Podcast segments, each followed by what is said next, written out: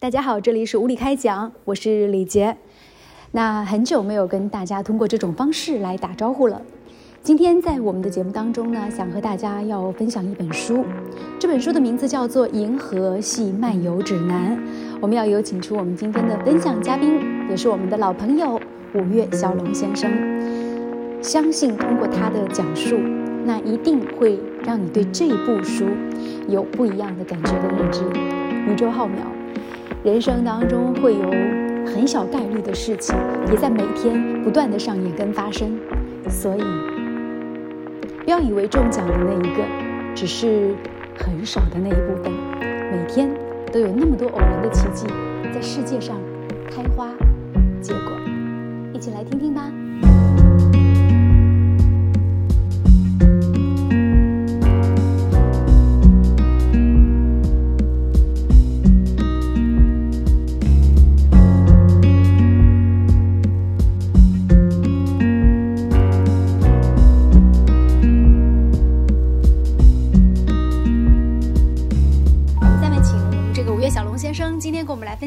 书，好吧？这个书的名字叫做《银河系漫游指南》。你跟我们讲一讲。嗯，《银河系漫游指南》是一部非常有名的科幻小说。嗯，作者应该是叫做还是叫做什么道格拉斯。然后呢，这一部科幻小说呢，它成书很早，但是在科幻迷当中是非常受欢迎的。他们把它称作为就是科幻小说的那个始祖。嗯。然后呢，在美国也数次拍成电影和电视剧，很受欢迎。嗯，但是对于很多中国读者来讲，这本书可能很难接受，因为它知名度不是很高。反而知名度不是很高，为什么呢？网上也有一些人在介绍啊，对于《银河漫游指南》这本书的一些讲解，但实际上呢，据我观察。他们的分析呢，也都不是很到位，更多的很像百度百科啊，就是把那个内容讲了一下。我仔细看了一下，为什么这一本书受到很多人的追捧？其实它并不是一个绝对意义上的一个科幻小说。嗯。严格来讲，它是一部打着科幻小说名义的一部哲学书。为什么是哲学呢？它讲的是世界观吗？哲学说来说去，无论是什么流派的哲学，追溯到最后，其实就是三个问题，就是。人类相当于就是我是谁吧？我要去哪儿？我要为什么活着？为什么活着？嗯，我就是追求生命啊，生存的一些最终极的含义。再就是我这么追求的意义在哪里？对对。而《银河漫游指南》这本书呢，它实际上它是一个科幻小说的一个包装下，其实它探索这个问题。嗯。那为什么它又跟很多的哲学书不太一样呢？嗯，是因为。他把这种探索的过程以一种非常诙谐，甚至非常黑色幽默的方式去包装出来了。很多时候呢，人们更多的去解读这本书的时候呢，就看到他诙谐的一面，甚至说荒诞的一面。它里面很多的故事呢，很像周星驰，无厘头，很无厘头。很多人喜欢的人呢，可能会很喜欢；不喜欢的人会觉得过于无厘头了。嗯，不像去探讨什么东西，就是不知道他讲的是什么。对。嗯，呃，但实际上你认真的看下去的话呢，你会真的会明白这本书它到底是在说什么。比方说啊，我们说如何说它是无厘头呢？那故事呢，呃，在百度百科里面很多人也介绍过了。嗯嗯，简单来说，最开始的话呢，大家就很荒诞。比方说啊，首先开始主角，男主角，他遇到人生当中最大的一件事情，就是他一天一觉醒来的时候，发现家里面面临着很尴尬的局面，嗯，家里要被拆迁了。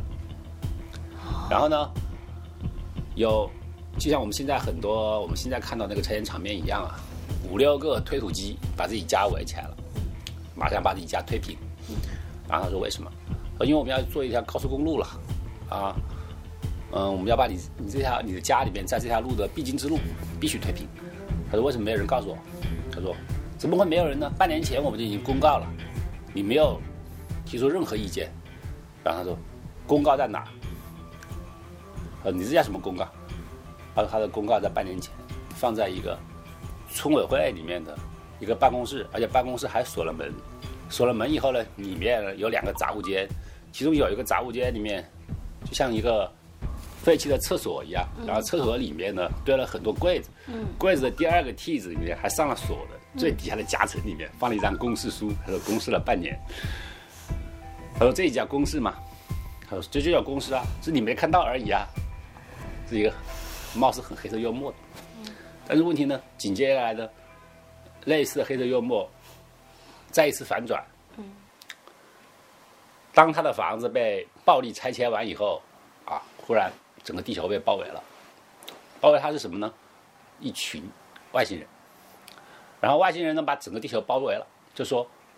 啊，宇宙要修一条高速公路，地球在宇宙高速公路的必经之路要拆迁，然后地球科学家都惊呆了，说怎么会这样？然后外星人说：“你们不要装作不知道了，五十年前我们就公布了这个消息，我们把它放在半人马座的办公室公告栏上，公告了五十年，你们没有提出任何意见，所以表示你们认同了。”然后地球人说：“我们。”从来都不知道半人马座在哪，然后外星人就说：“离你们只有五个光年的地方，你们都没有去过，那我怪不了你们了。那没办法呀，我们公示了五十年了，拆，那地球就被拆解了。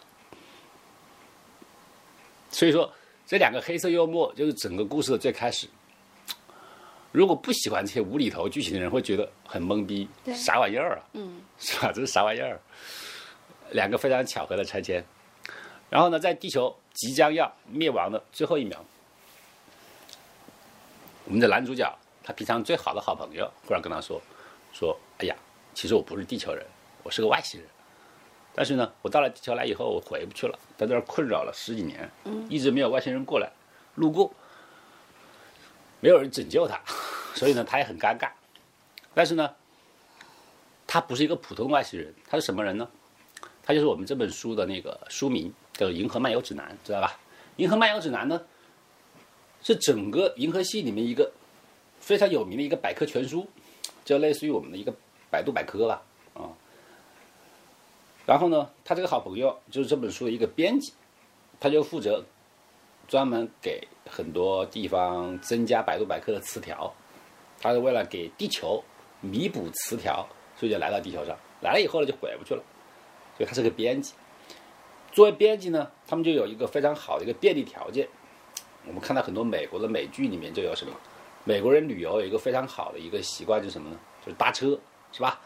我们都看到很多美剧里面啦，你在高速公路上站着，然后用大拇指一勾，是不是啊？然后说嗨，然后对方的车就停下来了。hiking。哎，这样搭车。然后呢，银河系漫游指南的编辑呢，就有一个很便利的一个工具，是一个金色的大拇指。那个金色大拇指是电子大拇指。嗯。只要带上它的话啦。就跟我们在这个高速公路上搭车是一样的，所有的宇宙飞船都会无条件的搭它一程，就这样的。所以在地球在灭亡的前一分钟，啊，这位编辑就拿出来了黄金大拇指，嗯，送给你，就搭了一下车。于是那个拆迁队的有一个小飞船就把他们接上去了。嗯，地球爆炸了，只有他们两个人坐那个拆迁队的小飞船搭了他的车，搭了电车。嗯，然后呢就开始整个银河系的漫游，就是一个故事最开始。也就是说，开局即终结的一个故事，就是说刚刚开始只有五分钟的时间啊，地球灭亡了，唯一剩下一个地球人，啊，就是他，他就开始漫游。那么说到这里的时候呢，那《银河系漫游指南》到底是什么意思呢？很多人说这跟人生有什么关系？这跟科幻有什么关系？嗯，闹剧嘛，对，完全是闹剧嘛。我也没有听出来其中的这个关系，完全是闹剧。但是很有意思什么情况呢？就是往后面的。当他们呢在那个搭车搭上去以后呢，很不巧的，就是这个主持拆迁队的人，不是一个很好的司机，啊，嗯，虽然是被动的被搭了车，但是呢，他们还是找到了这两个，就是外星人跟男主角，还是要把他扔出去，从宇宙飞船扔出去。他就说了一个人从宇宙飞船扔到宇宙里面去呢，在三十秒之内，啊，你还可以保持正常，然后接下来呢？啊，大气压就会把人挤死。然后呢，如果好，这个时候就开始了，整本书的最核心的概念就出来了，是什么？就是概率。什么叫概率呢？说当一个人在三十秒之内丢到宇宙里面，还能够存活吗？可能性是多少？书里面给了我们一个可能性，它是二的无限次方减一。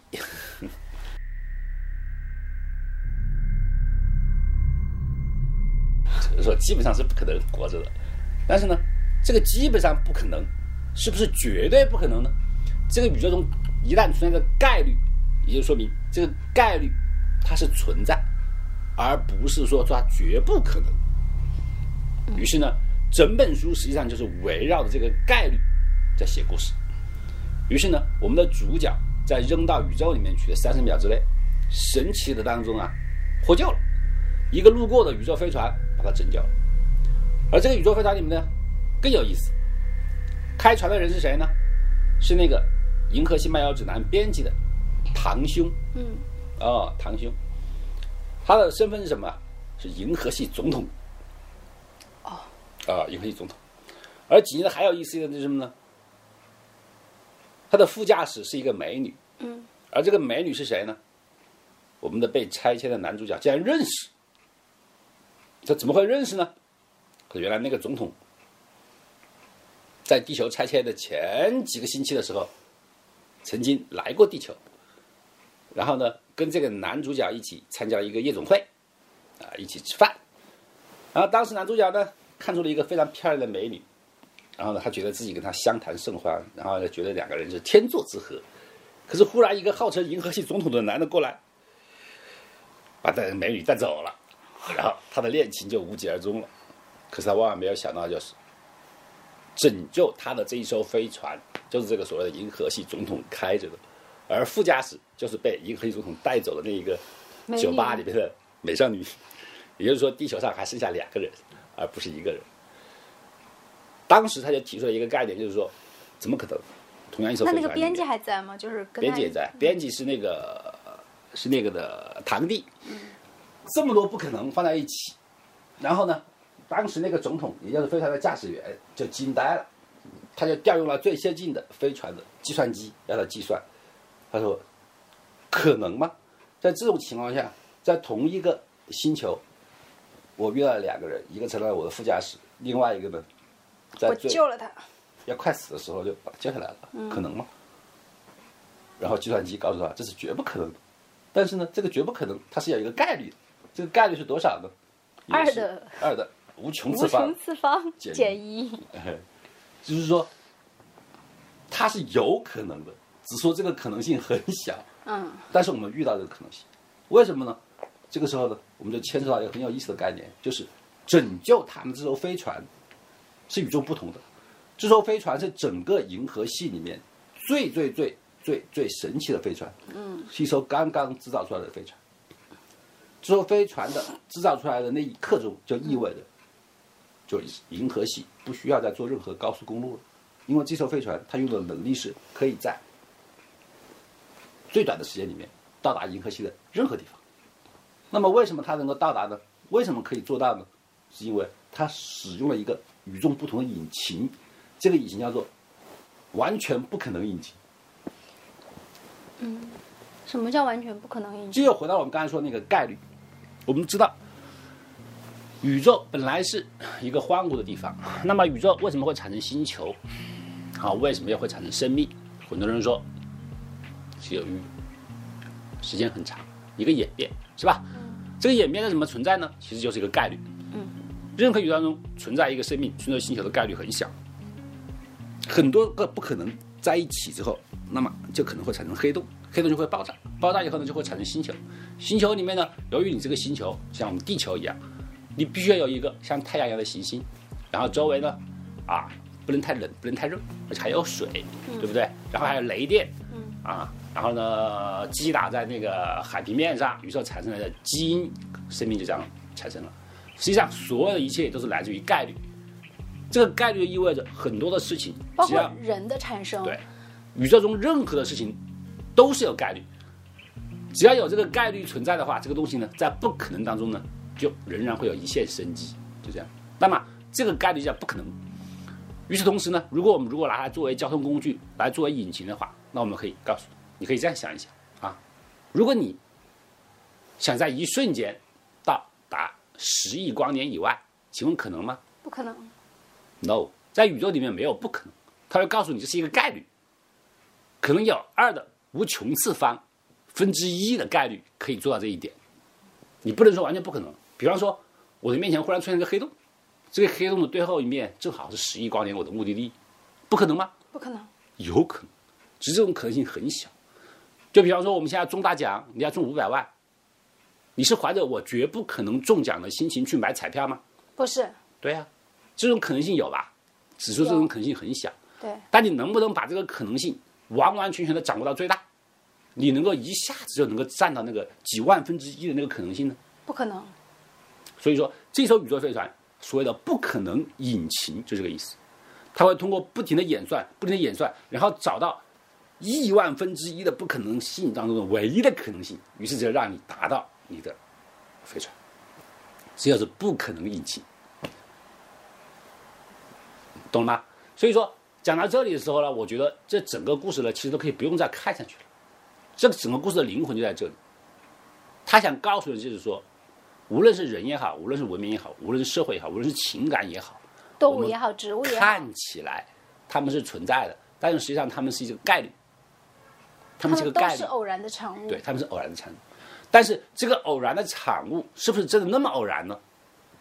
就好像说我们这个引擎一样，我们想一瞬间达到十万光年以外，我们是不可能的。嗯。但是如果我们能够掌握这种把不可能变成可能的，叫做完全不可能引擎，如果我们掌握的话。那就意味着这个宇宙的真理实际上是什么？实际上就是说，在任何的概率之外，其实它都是有一线生机。只要你想，这个概率，你其实是有的。也就是说，没有任何的绝望。如果你掌握这门技术的话，命运就掌握在你自己的手里了。对，对。那么你会说，怎么可能呢？嗯。那你举头抬头看一看就知道了，怎么可能？整个银河系在不在？在。在。地球上有没有生命？有。有。那这个可能性有没有？有啊。如果没有这个可能性的话，没有这个宇宙，没有你和我这种生命，对不对？嗯。这是说明所谓的在无限概率当中的唯一一个可能性，它是在的，因为我们的本身就证明了这个可能性是在的。因为你要是看这个历史，你就看出来，你说哇。在无数的星球当中，刚好有一个有行星的星球，刚好一个有水资源的星球，刚好一个雷电击打下去的星球，只有这样很偶然才会产生生命，这种可能性简直是亿万分之一啊，不可能啊！但问题是，生命有没有？有有啊！你看我就是生命呢，我们在这儿坐着说话就是生命了，那就意味着什么？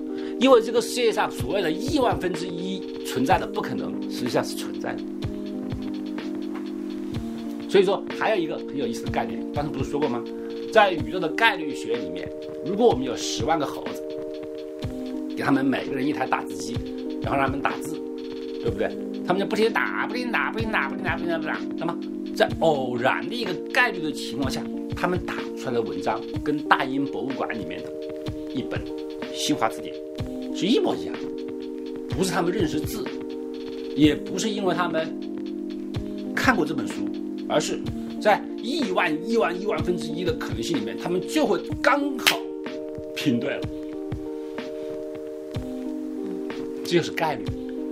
实际上这本书整个都是想说这个，后面的故事比较荒诞，其实我很无所谓了。比方他们到处去漫游，漫游，漫游到最后呢，才会发现，原来所有的宇宙里面有很多智慧生物，这智慧生物呢。最聪明的是什么？是两只老鼠。宇宙里面最聪明的、智慧最高的是老鼠。而这两个老鼠呢，他们一直想知道宇宙的真谛是什么啊？宇宙到底是怎么回事？真谛是什么？于是他们就制造了一个超级厉害的一个计算机。这个计算机跟一个星球那么大。这个计算机一共算了七百万年，就算出来，就是说世界的本质是什么，真相是什么。然后最后终于得出来一个结论。结论是什么？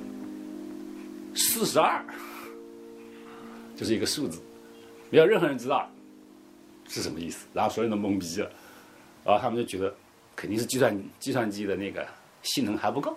于是呢，他们就在这个计算机的策划下做了一个更大的计算机。而这个更大的计算机是什么呢？是地球。地球是那个计算机，每一个人的大脑 就是计算机的一个元件。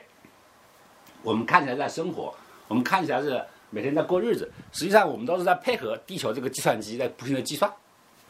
那么这个计算答案算了多长时间呢？算了千百万年，而最后五秒钟的时候，即将得出答案，而最后五秒钟怎么样啊？瘫痪了地球被拆迁了，这个答案就没有了。于是，为了重新获得这个答案，这两个老鼠就请了宇宙里面的一个公司，要把地球重新还原，要把地球还原。于是他们就重新做了一个地球，从地球一砖一瓦开始做起，然后包括上面的每一个人，然后全部都还原，把地上的高山、流水全部还原成爆炸之前。可是真正的适合的地球人只有最后一个人，就是那个男主角。他们就认为不是有两个吗？还有个美女嗯，，对，还有一个美女，他就认为，因为那个美女当时不在地球上了嘛，最后一个地球最后灭亡之前，那个男的是唯一的地球人，他就觉得最后那个数据肯定存在那个男的大脑里面，所以他就把那个男的那两个老鼠，想把那个男的大脑切开，然后寻找答案，但是那个男的最后一怒之下把两个老鼠拍死了，因为毕竟是两个老鼠嘛。只有那么大的能力，虽然很智商很牛逼，但是能力很差劲，把老鼠拍死了。拍死了之后呢，地球也复原了。其实这些老鼠是非常牛逼的，非常有钱，又非常有聪明，所以他们付钱把地球复原了。所以地球人不知道地球曾经被灭亡过，大家还照样的经常的过着日子。啊，第一部书就这样结束了。那么至于地球最后计算出来的结果是什么，四十二是什么，就没有没有一个结论。所以我们看到很多网上面的人讨论《银河漫游指南》的时候，都会讨论这个计算机算出来的四十二，说四十二到底意味着什么？这是七十年代的小说还，是？七十年的小说，但是很多人呢没有结论。有一次采访里面问到作者，作者也说，就是随便想出来一个数字。所以说很多人呢，神灵的还包括这本书的封面上，上面写的是 “Don't panic”，不要忧虑。他说这本书呢是这个单词是整本书的一个灵魂，所以很多百度百科也在解释，就是说不要忧虑。这本书是告诉我们在任何绝望的时候不要忧虑总有一线希望。啊，也说啊宇宙是这样的很玄幻。实际上呢，就像我刚刚谈的一样，其实这都只是看到了表象。这本书真正要说的就是我刚才谈的一个最关键的地方，就是就是不可能和可能。他真正是想跟我们阐述的就是，这就是生命的最关键。生命的最关键是什么？生命是诞生于一些不可能。在整个宇宙里面，我们能够面对面交谈，这都是不可能。可是纵观我们本身，我们要实实在在的存在。所以说，他是想告诉我们的是，任何不可能都是可能的。只要你愿意去想，愿意去做，那么所有的所谓的不可能，无非就是一个概率问题。既然有概率，那就不是绝对。只要你愿意去想的话，在整个大范围的宇宙里，一个宇宙、一个星球和一个生命，它都是从不可能当中能够诞生出可能的。那么放回到到我们每个人的自身里面来想的话，我们的人生去面对的各种不可能，难道不能变成可能吗？这才是这本书里面真正要给我们阐述一个绝对性的道理。那么它是绝对可能，就这样。没有任何一个人会去买百分之百不会中奖的彩票，也没有任何人会去做百分之百会失败的工作。那么，我们每一个人在做的事情当中，都是在不可能转化为可能。其实人就有这种能力去做这个事情，所以我们要相信这是 OK 的。为什么你要相信它？因为宇宙的存在，你我的存在，就告诉了我们，不可能变成可能是可能的。这才是这本书的真正核心，而不是所谓的 “Don't panic”，也不是所谓的四十二，也不是所谓的老鼠造地球，那只是很多花哨。我觉得你真的能够看懂、看进去的话，你才能够明白这本书真正的核心就在这里。这个世界上有很多很多让人很焦躁、很焦躁、很焦躁，很让人觉得很不可能、很不可能、很烦恼、很烦恼的事情。但是没有这些事情的时候，你为什么能够做到 “Don't panic”？为什么？“Don't panic” 的前提条件在于你坚信这些所有的不可能必将会成为可能，因为这个宇宙当中没有一个 zero，没有一个绝对不可能的东西。任何事情都在概率学里面用概率可以代替，无非是那个分母有多大。你可以说是二的无限次方，可以说是三的一千次的 n 次方的 n 次方的 n 次方，但是只要它前面加上一个分之一的话，那么它就绝对不是一个绝对不可能。任何绝对不可能，就必将成为可能的那一个可能存在。是不是真的不存在呢？No，肯定存在。宇宙里面有星球了呀，星球里面有生命了呀，生命当中有人类啊，人类之间还可以遇到彼此啊，人类还在繁衍呢。这些东西都是在绝对不可能里面诞生的可能。我们就是这一些证明，我们就是那一些用十万台打印机不停的打字，结果打出一张大英博物馆的猴子。我们就是这些猴子。既然我们已经存在了，那我们为什么会去说这个世界上一定有绝对不可能？No，没有，No way。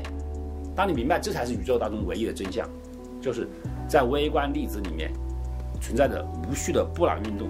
我们会在布朗运动里面，任何原子在任何无规律的情况下去运作的时候了，一方面在说明这个宇宙是无限的，就是说它是没有一个无序的，宇宙是无序的。但是无序又意味着另外一个好处，就是无序意味着可能性。如果这个宇宙是真实的有序的话，那它就是一团死水。可是当它是无序的时候，你会明白什么呀？可能性也是 n 次方的。这才是这本书真正告诉你的：生无绝路，懂得谈，一切皆有可能。简单来讲，我就到这里，就到这里吧，拜拜。